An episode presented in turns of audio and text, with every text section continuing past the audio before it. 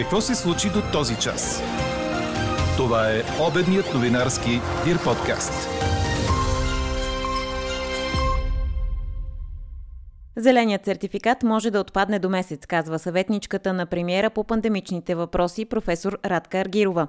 Световната здравна организация предупреждава за по-заразен подвариант на Омикрон, бил засечен в страни като Великобритания, Норвегия и Дания, които вече обявиха, че свалят повечето противоепидемични мерки.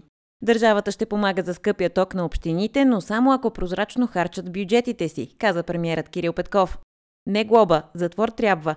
Всяко следващо такова видео прави все по-популярна практиката да набием някого, за да се снимаме и после да се гледаме в нета. Това е само един от знаковите коментари по днешния ни въпрос. Подкрепяте ли глоба от 10 000 лева за качване на видеа с насилие между деца? Кои други ваши коментари ни впечатлиха? Ще чуете в края на подкаст новините. Говори Дирбеге. Добър ден, аз съм Елза Тодорова. Чуйте подкаст новините по обяд на 2 февруари. На тази дата Българската православна църква отбелязва Сретение Господне. Празникът е посветен на 40-я ден от раждането на Божия син Исус Христос. В някои региони у нас се отбелязва като празник на мъжката рожба или Петлев ден. А сега за времето на Сретение Господне. Оранжев предупредителен код е обявен заради снеговалежите в областите Смолен, Кърджали, Хасково, Ямбол и Бургас. В Пловдив, Стара Загора и Сливен кодът е жълт. Над югозападната половина на страната ще продължи да превалява, като валежите ще спират при вечер и преди полунощ. В Дунавската равнина вятърът ще бъде силен. Дневните температури са 1-2 градуса в местата с валежи на югоисток до 8-9 в северо-западна България. Държавата ще помогне на общините за скъпия ток на училища, болници и осветление, но ако имат изрядни обществени поръчки. Това каза премиерът Кирил Петков преди началото на заседанието на кабинета. В оперативното заседание е много важно да обсъдим високите цени на тока и газа и как да работим с част от проблемите, които засягат общините, които имат затруднения с училища, с осветление, но да вържеме също така и да сме сигурни, че точно тези общини, които имат тези проблеми, имат и най-прозрачния начин за харчене на техните бюджети. Защото това, което виждаме е, че от една страна се казва, че нямат средства за важни и критични неща като училища, осветление, детски градини. От друга страна виждаме, че има и непрозрачно начин на харчене на пари по другите пера. Както видяхме и в столична община беше добър пример за това. На оперативното заседание вътрешният министр Бойко Рашков ще представи доклад за напредъка в разследването на Българгаз. Това, което видяхме е, че явно има сериозни допуснати нарушения, за да имаме тези високи цени днес на, на газа и от тук нататък да сме сигурни, че всеки, който е направил своите грешки, дали волно или неволно, като тук въпросът е колко волно според мен, да, да, да знаеме, че ще има последствия и никой не може да прави а, просто решения, които накрая българския потребител да ги плаща, защото не са били направени по най-разумния начин. До месец зеленият сертификат у нас може да отпадне. Това прогнозира вирусологът професор Радка Аргирова, която е съветник на премиера по пандемичните въпроси. Пред нова телевизия тя се аргументира с това, че пикът на петата вълна ще бъде достигнат към 8-10 февруари, а след като вълната отмине, Аргирова очаква да намалеят значително заетите интензивни легла. В същото време Световната здравна организация предупреждава за по-заразен подвариант на Омикрон, за който обаче изследванията до сега са в твърде начален етап и не може да се каже как протича. Освен това, той е бил засечен в страни като Великобритания, Норвегия и Дания, които вече обявиха, че свалят повечето противоепидемични мерки. Красимир Каракачанов се оттегля от лидерския пост в ВМРО. С публикация във Фейсбук той съобщи, че на предстоящия на 12 февруари конгрес ще предложи партията да бъде оглавена от трима съпредседатели – евродепутатът Ангел Джамбаски и бившите депутати Искрен Веселинов и Александър Сиди. Трябва да обединим усилията на всички, а не да създадем условия за разединение на структурите, мотивира се той. Каракачанов няма намерение да излиза от политиката и декларира, че ще продължи да работи активно за авторитета на ВМРО. Какво още очакваме да се случи днес?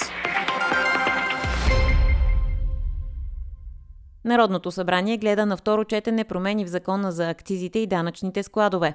програмата на парламента е и оставката на шефа на антикорупционната комисия Сотир Цацаров. По-рано от ГЕРБ поискаха оставката на председателя на комисията по енергетика Радослав Рибарски от Продължаваме промяната.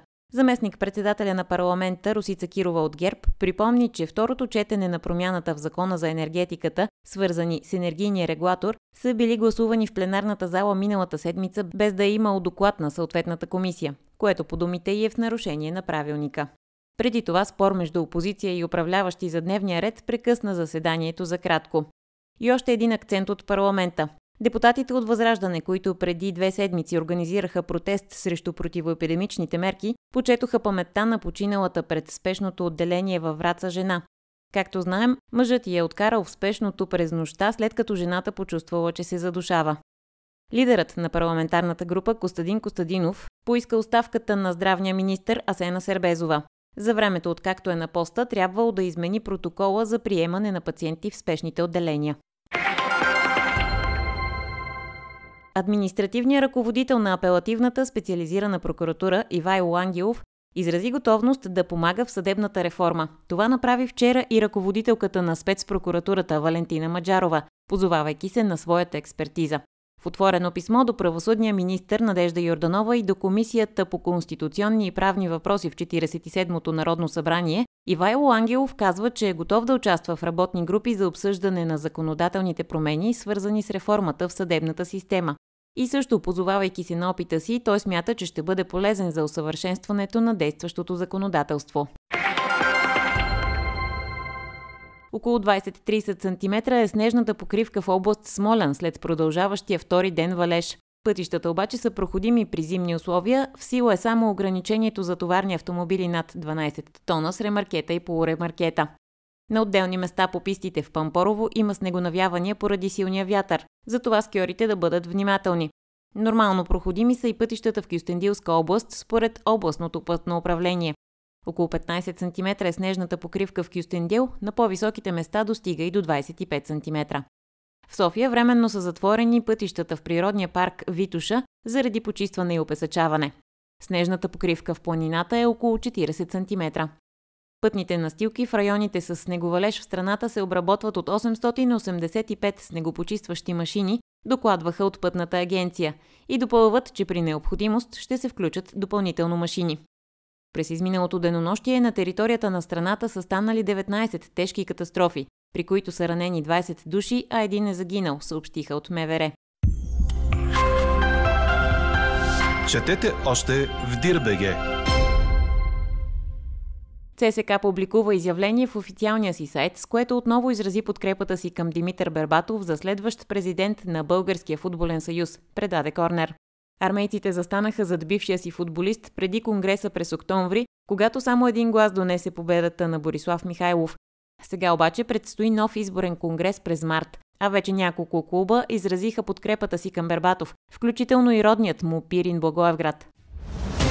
Чухте обедния новинарски Дир подкаст. Подробно по темите в подкаста четете в Дирбеге. Какво ни впечатли преди малко?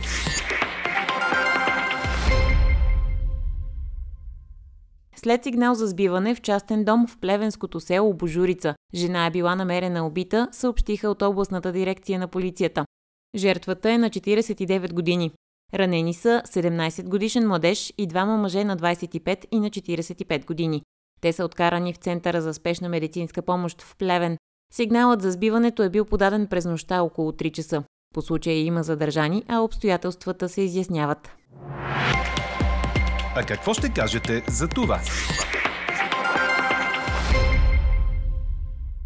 Подкрепяте ли глоба от 10 000 лева за качване на видеа с насилие между деца? Ви питаме днес. До този момент превес имат отговорите да. Ето и коментарите по темата. Наш слушател предлага да има 1 милион лева глоба за платформата, която не филтрира какво се качва на нея и пита как глоба за родителите на тинейджерите ще спре самият побой и издевателствата между децата. Според друг, трябва да има глоба всеки път, когато някой те снима, запише и публикува без твое знание или съгласие. Според мен глобата трябва да бъде и за родителите. Те са отговорни за възпитанието на отрочетата си, казва трети. И още едно мнение в тази посока. Насилието е проблемът и срещу него трябва да е санкцията. Глобите по-скоро би трябвало да са за директора на училището и родителите на насилниците, защото са допуснали подобен акт. Анкетата продължава. Гласувайте и коментирайте в страницата на подкаста. Експертен коментар ще чуете във вечерния ни подкаст в 18. Слушайте още, гледайте повече и четете всичко в Дирбеге.